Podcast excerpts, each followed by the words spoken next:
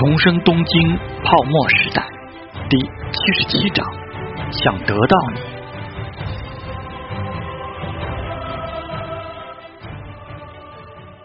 陶之命觉得自己心态不对，大概还是因为近距离接触到极道大佬有点嗨了。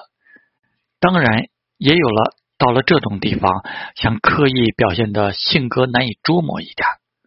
他咳了咳，说道：“当然。”这些说的都只是可能性，但您出面帮我说服小帆右介那小子，其实也是有背后的用意吧？铃木大辉看着他轻松的表情，调整了一下自己的情绪。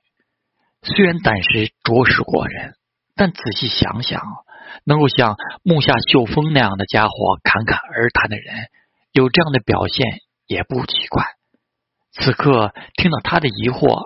铃木大辉不知可否，竟然让熊太直接把人带到我这里来，当然不能留下麻烦。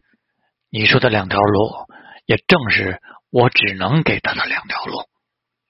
陶之命心里一屏，严肃了一些，希望您不要介意，我是要借助镇仓组的实力进行震慑。也对。极道组织之间的势力争斗，与自己没有直接关系，实在是没有必要因为兴趣原因想知道。陶之命觉得今天有一点因为暴赚很多钱，又有十五亿借款到账，再夹杂着释放内心暴力因子的快感，真的飘了些。这不是什么好事，根基打下来了，就该稳一些。铃木大辉摆了摆手。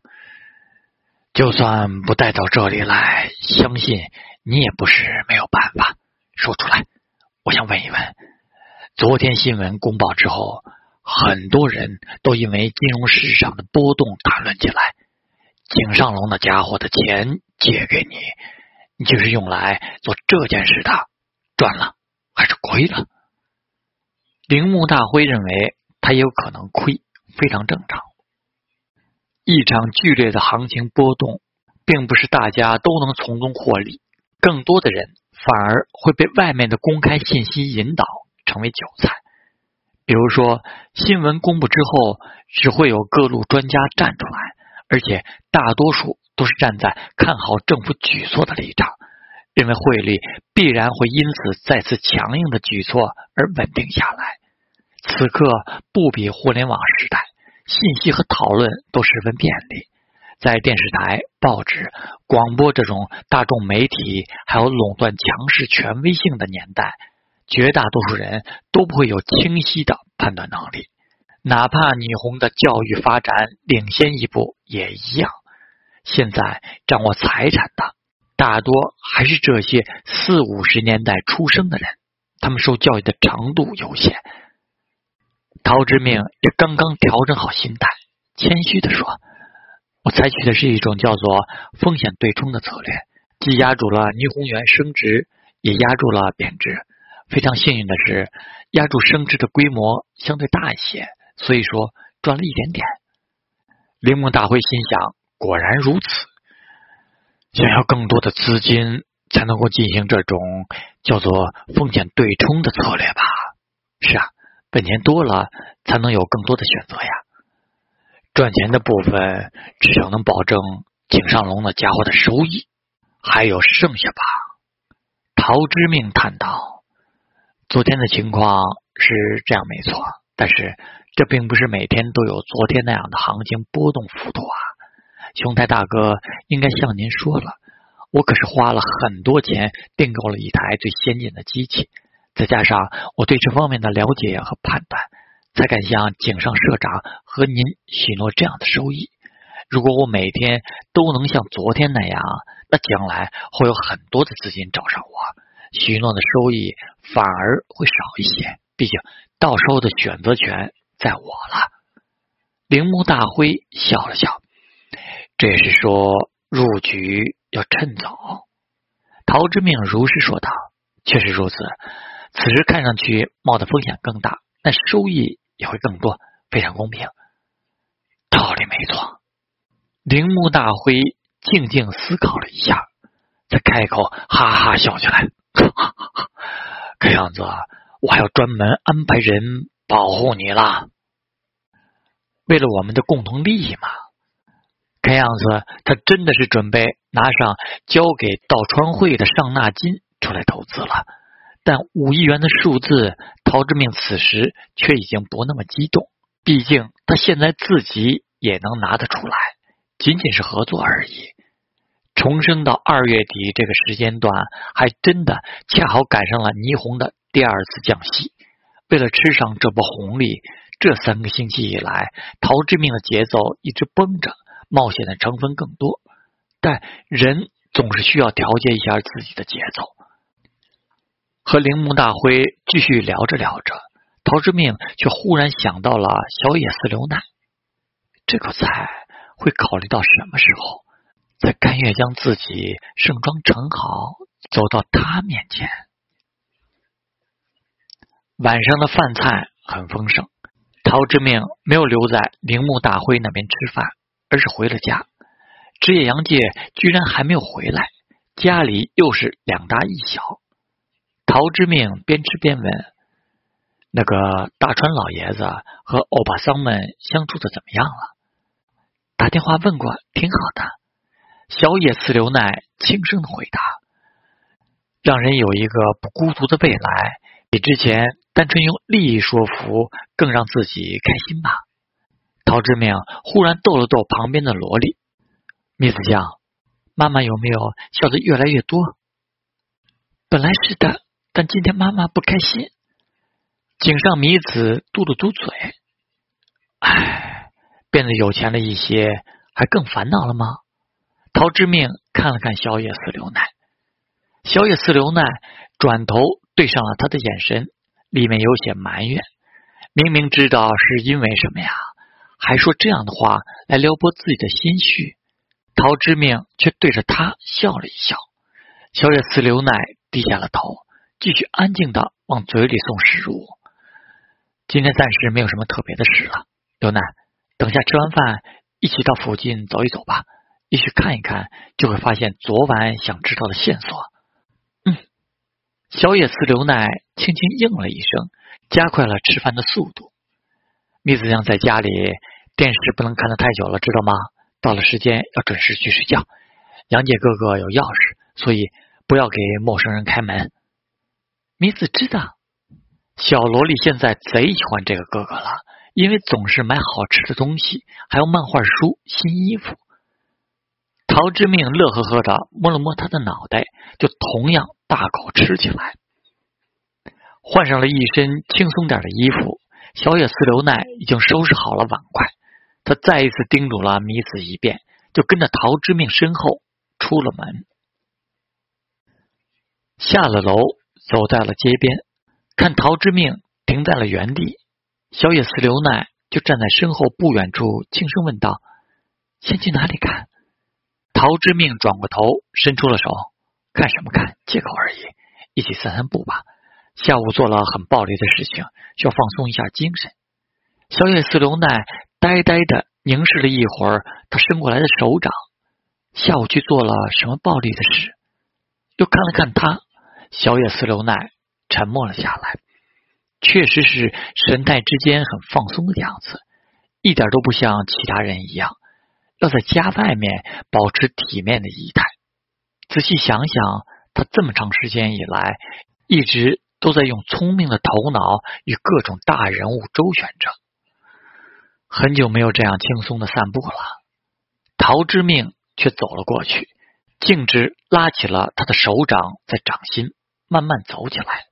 小野寺流奈想将手抽开，他不适应这样在家里之外亲近的姿态。可陶志命的手握得很紧。可走着走着，这种特别的情绪里，小野寺流奈忍不住抬头望着他，眼里渐渐红起来。怎么可以就这样让我接受那种关系？如果没有遇到我。未来有打算再结婚吗？结婚？小野寺流奈沉默着没有回答。米子都已经这么大了，生活本来都很拮据，怎么会有那样的念头？等到三十多岁了，还会想结婚吗？陶之命轻轻说道：“除了杨介那家伙，现在整个东京，你是我关系最亲近的人。如果仅仅是想让你很认真的为我工作，怎么会对你倾注那么多的精力呢？别怀疑我对你的认真。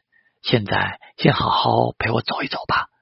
更宁愿以后仅仅是你的下属，这样的话至少心里不会难过。真的不会有吗？陶之命反问道。不会有因为陶军而产生的难过，却会有因为自己产生的难过。陶之命断然说道，然后放缓了语调：“你已经不是个天真的女孩子了，经历了这么多事，我以为你会想得很明白的。刘奈，如果全心全意的爱是虚无缥缈，大多只停留在嘴上的玩意儿。然而，长久的陪伴才能证明心的位置在哪里。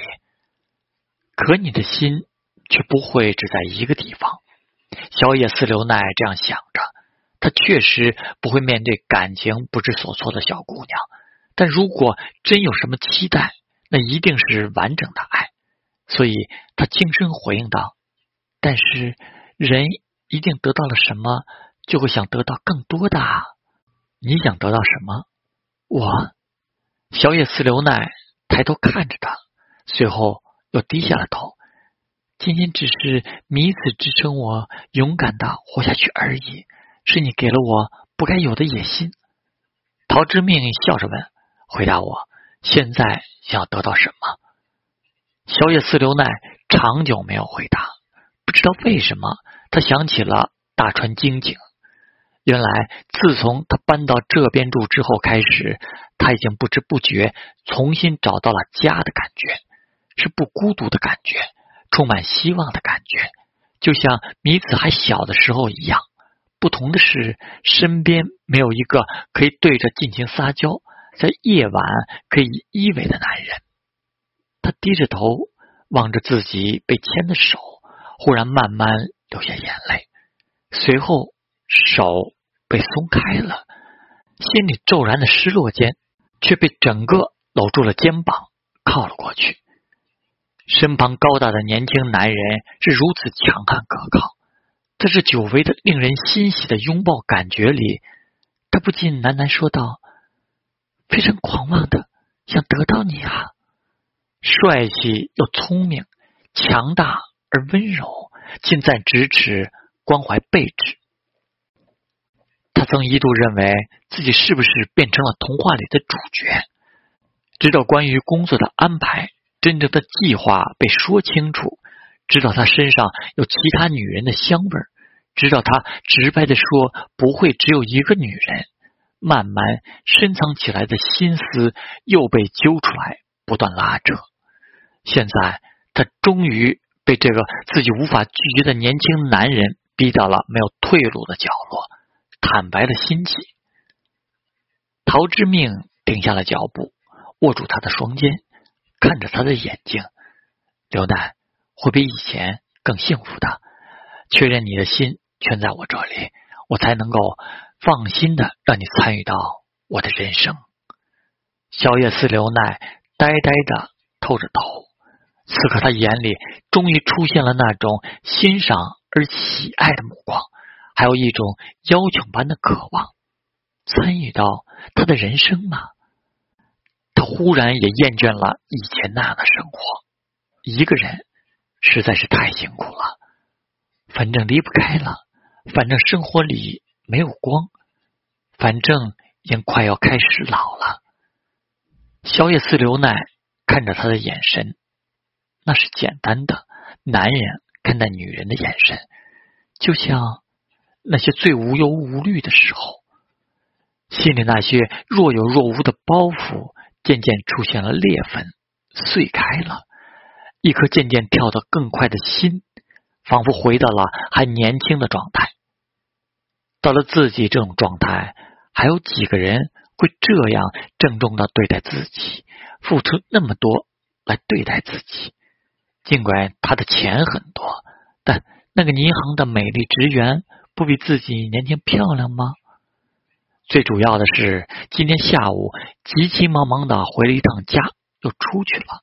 说是做了很暴力的事情，但在这样紧张的时刻，不是又把一整个上午的时间还有晚上都用来陪着自己吗？